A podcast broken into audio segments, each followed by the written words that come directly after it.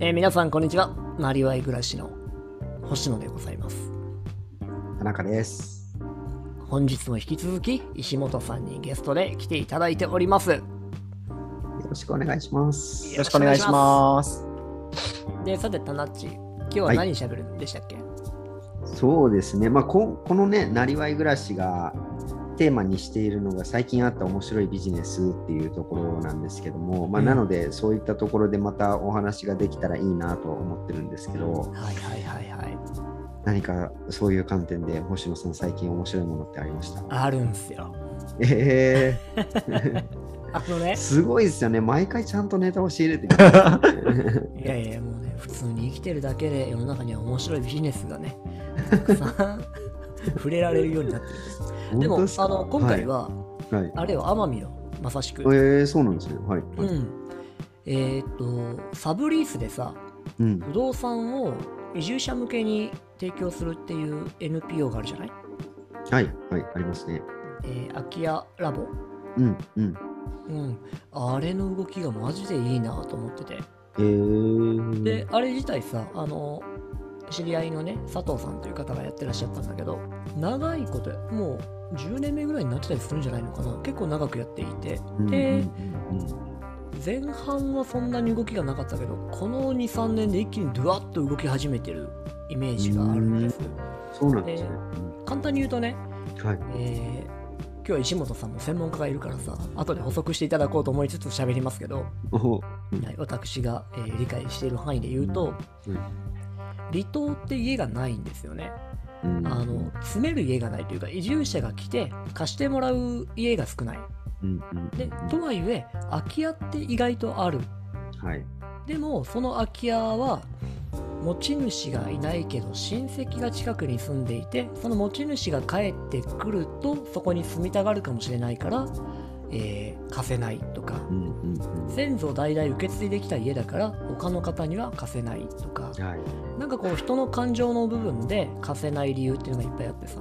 はい。でもそれをそのままにしとくとまあどうにもなんないので古くなってってしまう一方なので人を住ませて管理もしてった方が本当はいいよねっていう。なのではい。そのあたりを貸主と借り主を直接つなぐだけじゃなくて間に NPO が入ってで、えーそこが一括して借り受けてサブリースで移住者に提供していくみたいなそういうビジネスだと思うんですけどはこれがめちゃくちゃいい動きだよねって思ってる。ちょうど実はね今回の収録の前にはい。世論に今移住した子がいてはい。世論島に。そっちのことも話をしてたんだけどはいもう今一軒もないんだって移住者に貸せる家がうんうんでも空き家はいっぱいあると。うん。じゃあその NPO がもっともっと入っていくことによってできることは増えてくるんじゃないのかなって思った。でその NPO も空き家特にあ、えー、奄美群島のね空き家対策うんうん。を専門でやってるのではい。いろんなこう奄美群島ならではのねうん。こう課題への対処法もノウハウとして溜まってきてると思うので。うんそうですよね。そのあたりが面白いなと思った次第であります。うーん。あそこは確かに最近こう中から見てても動きが活発になってきてるなっていうのは感じますし、うん。友人が、えーまだこれ二十歳ぐらいの子なんですけども、うん。離島合宿っていうのを奄美でやろうとしててはい。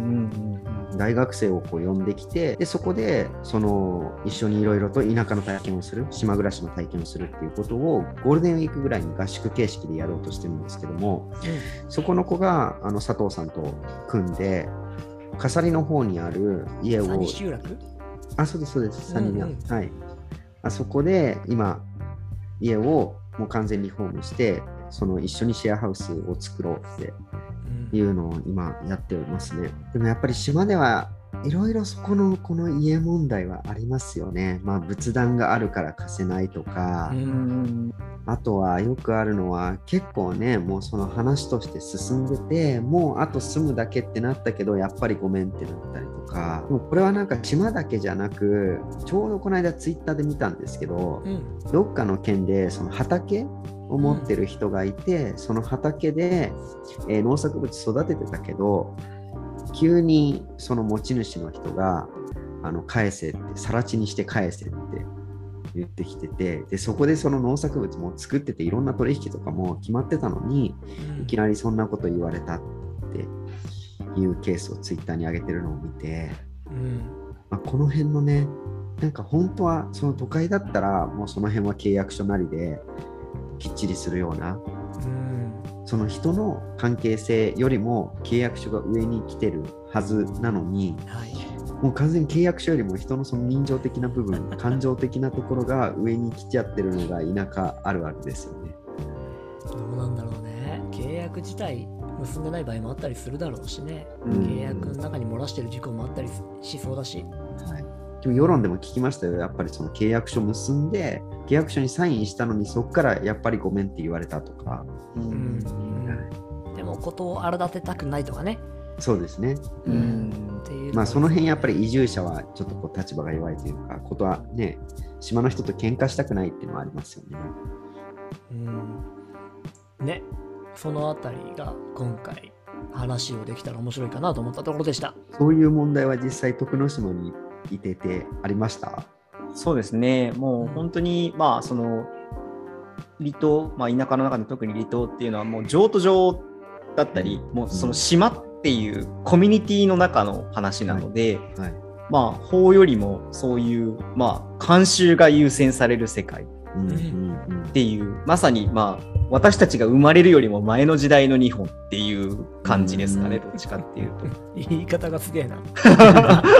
まあ一応平成世代なんで、あの結局原風景、あのいい言い方をすると昔の日本が残っている。うん。ただうん。あの悪い言い方をすると、うん。あのルールよりも伝統にあの縛られるというか、はいはい。これ正しいよねっていうのを持っていって通そうとしても通らない世界っていうのがあるんですよね。多分あのうんうん移住者の方とかって逆に東京とかあの都会で疲れて田舎に行く方ってあの多分都会の中でもまあ感性のこう IT とか勤めとか中でもこう、ね、あのお金を稼げるっていう仕事結構考えが的な方が多分多いと思って確かてに。うんってなるとあの、まあ、そのルールとかが守られない。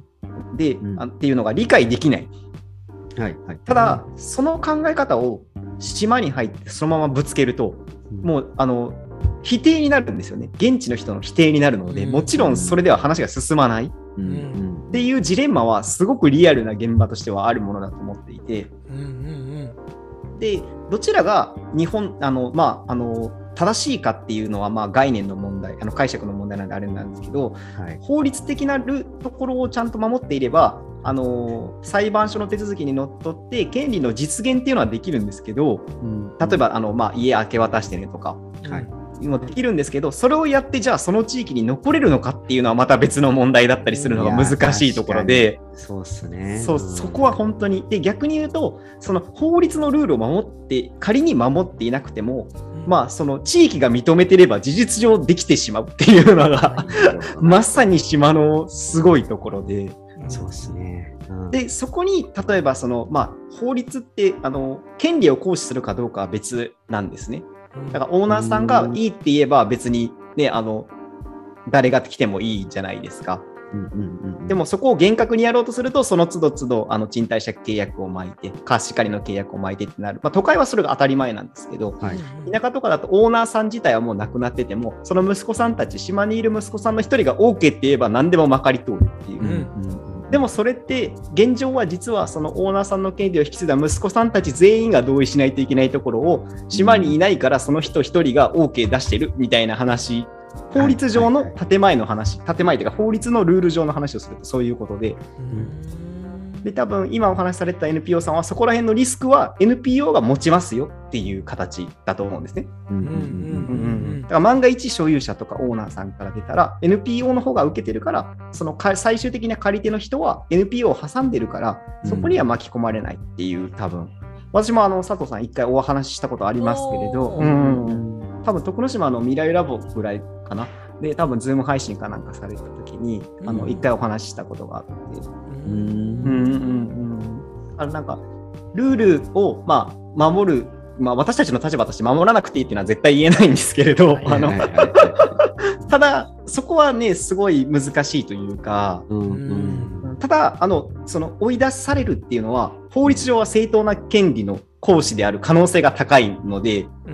うん裁判所の手続きにのっとってされてるのであれば、うんうん。うん、それはやっぱりその実際に使うにあたってはあのそこら辺が整ってるかどうかをがちゃんとされてればそういうのは危険はない。で都会は絶対にそれはないんですけど。うんうん。田舎の場合はやっぱりそこら辺がなかなかあのもう先々代のままで名義変わってないとかだとそのためだけにそれ名義変えんのっていう。で前回お話したような20人のハンコ集めんの？何年かかんのっていうところになったりっていうところではい。あのそこは結構現実的な解決点着地点を探して進めてらっしゃる。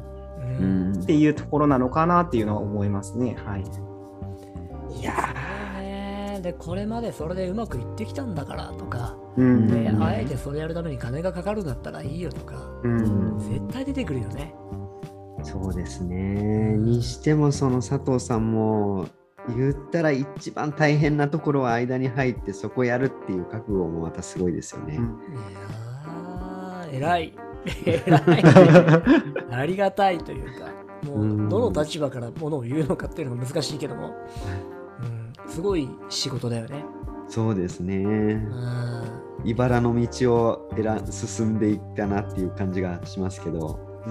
でも必要な仕事だからねあれね。そうですよね。仕組みとしてさ NPO だから寄付金みたいなものも確かに。はいはいはいはい。はい。月5000円かなんか払っとくとその空き家の物件情報とかいただけるんだっけね、ううんん。うん。三女会員が確か、ああそうですね。はいはい。うん、あれはいいなと思った。ちょっと俺もどっかでやろうかなと思ったぐらい。マジっすか？やるんですか？いやだって空き家情報欲しくない？あーあ、その5000円払うっていうことですか？あそうそうそうそっち側そっち側はいはいはい。確かにそれはね、思いますよね。うんあれまたね、こう Facebook とか SNS で上がってきたときに、うんちょっと気になるんですよね。やっぱりその物件の詳細知りたいなみたいなのって。思ううんそうどんな間なんですよね取りか見たい見たい。で、そしたらその5000円の会員様にっていう感じですもんね。そうそうそうそう、はい。程よい情報の開示の仕方をしてるんだよ。そうです。ね。なるんだよ毎回。えー。で今ね僕も埼玉の方に来ていて。で子供と妻とだけど。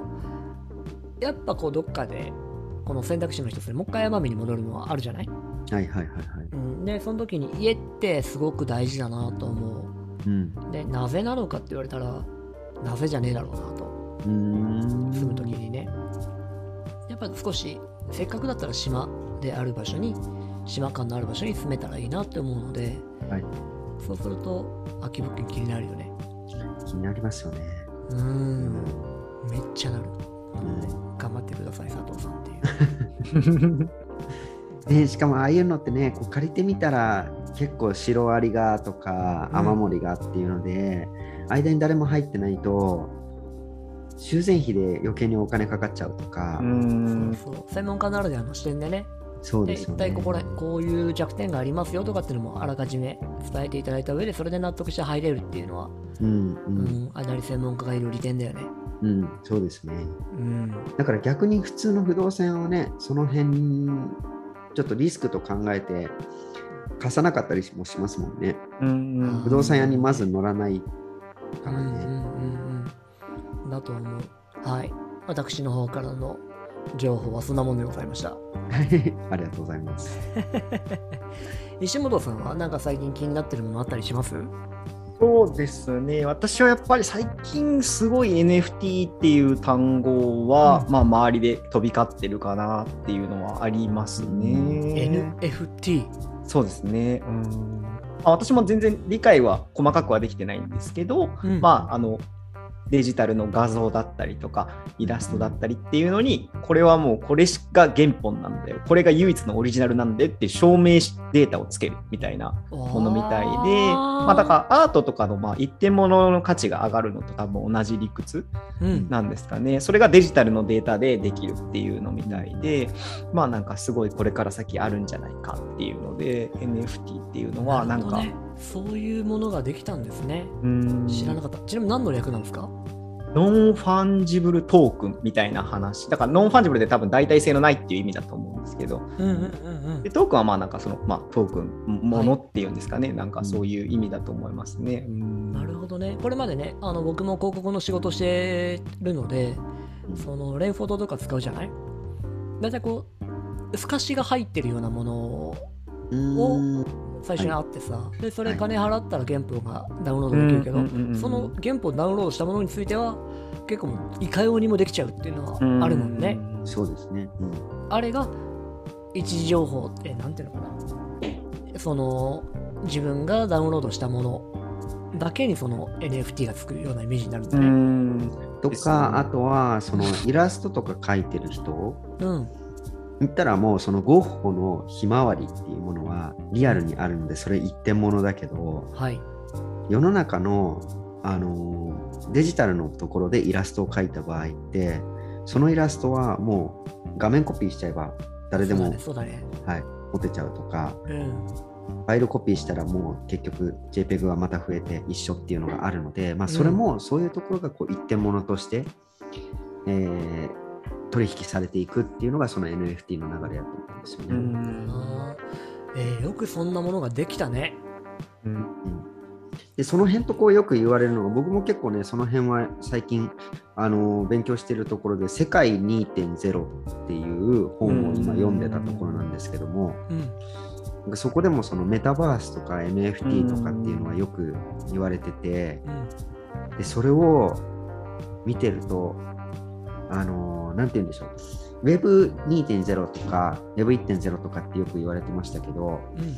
確か Web、んなんだったっけな、いろんなものがそのインターネットを介すことによって民主化されていったっていう話がその本に書いてあって、なるほど。はい、例えば SNS がうんあることによってその発信がそれまでメディアっていうテレビとか新聞しかできなかったものが各個人ができるようになっていたっていうようなうん。そういうその発信の民主化みたいなものがあったんですけども。だったものがね、そうですそうです、はい。うん。今回のこのメタバースとか NFT っていうものはもう完全に世界の民主化ってそう書いてあってうん。要するにマトリックスとかみたいなその仮想現実がもうそのメタバースっていうところにできてしまう今オープンワールドでゲームとかもかなり流行ってきてますけどもうん。ああいうものででしかも今フォートナイトとかそういうゲームだとゲームの中でいろんな商品が売り買いされてそれが現実のお金になったりとかうん。なのでそこで、えー例えばマインクラフトとかで誰かが生み出したそのねマインクラフト上で作った家があったとしたらその家がもうその売り買いされるはい。ような感じになって、でそうするとあのディズニーランドがうん。ディズニーランドとかああいうそのアトラクション系だからエンターテインメントとかその刺激っていうのは現実世界で求めなくても全部仮想現実の方で求められていくんじゃないかなっていう気がちょっとしてて。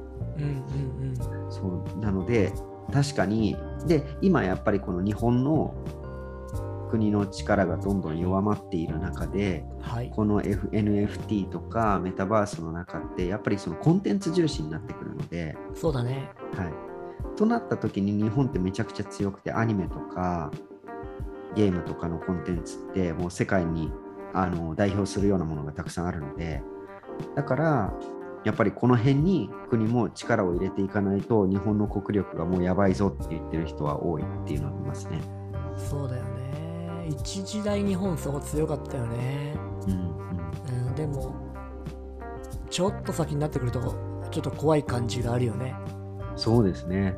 うん、そこが日本の中の産業として裾野広くなってない感じがあるよね。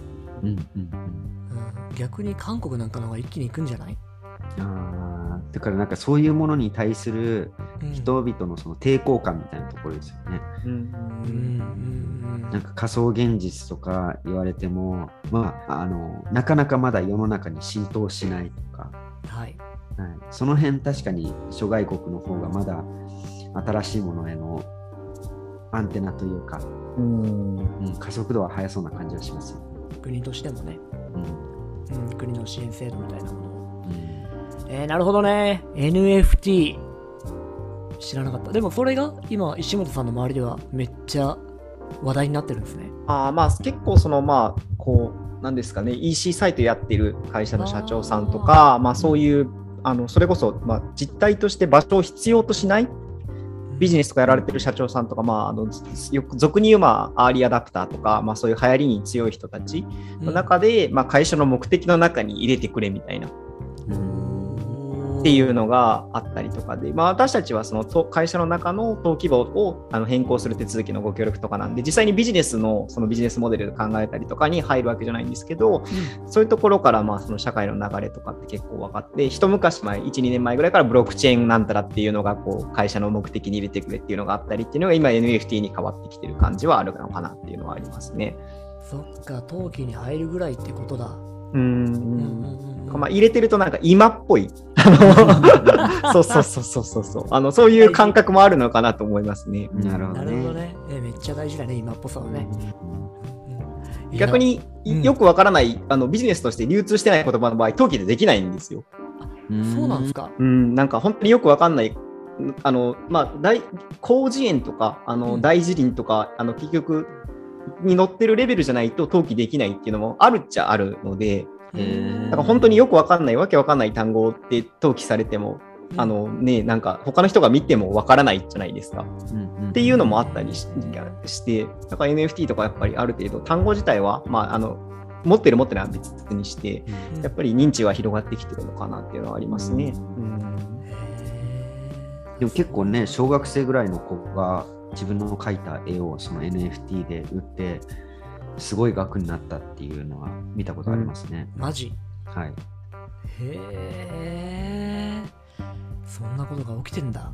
あとは、うん。あの、例えばそれはイラストとかだけじゃなくて、ツイートとかでもええそうだって聞いて、うん。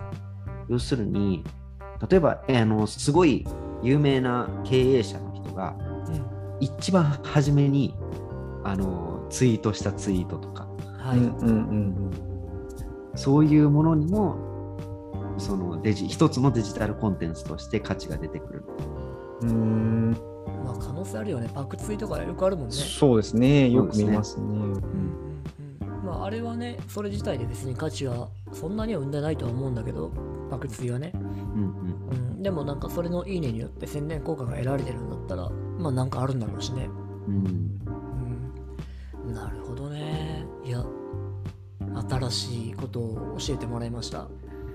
NFT これからめっちゃ使うと思います、俺。ちょっとでも意外意外でした。なんか、あの知らないのか？そう、うん。聞いたことぐらいはとは思ってましたけど。その最近はね、あの世の中に開かれていないので、子供とばっか話しちゃった。そうそうそうそうそう。そうもう幼児言葉ばっかり使うようになってたから。にゃんにゃんとかワンワンしか言ってないからね。はい、ありがとうございました。ではでは、またこれからも気になるところですが、石本さんは、えー、一旦本日までかな？ゲスト。はい。ですが、ぜひまた近いうちお越しいただいたら嬉しいです。はいはいまた、興味があったらぜひね、ね、ていただいたり、ぜひぜひお願いします、はい、ご自身でも番組を作られるかもしれない。そうですね、はい。はい。じゃあもう作られたらぜひお知らせください。はい。はい。ではでは本日もこんなところにしましょうか。はい。はい。ではどうもありがとうございました。ありがとうございました。ありがとうございました。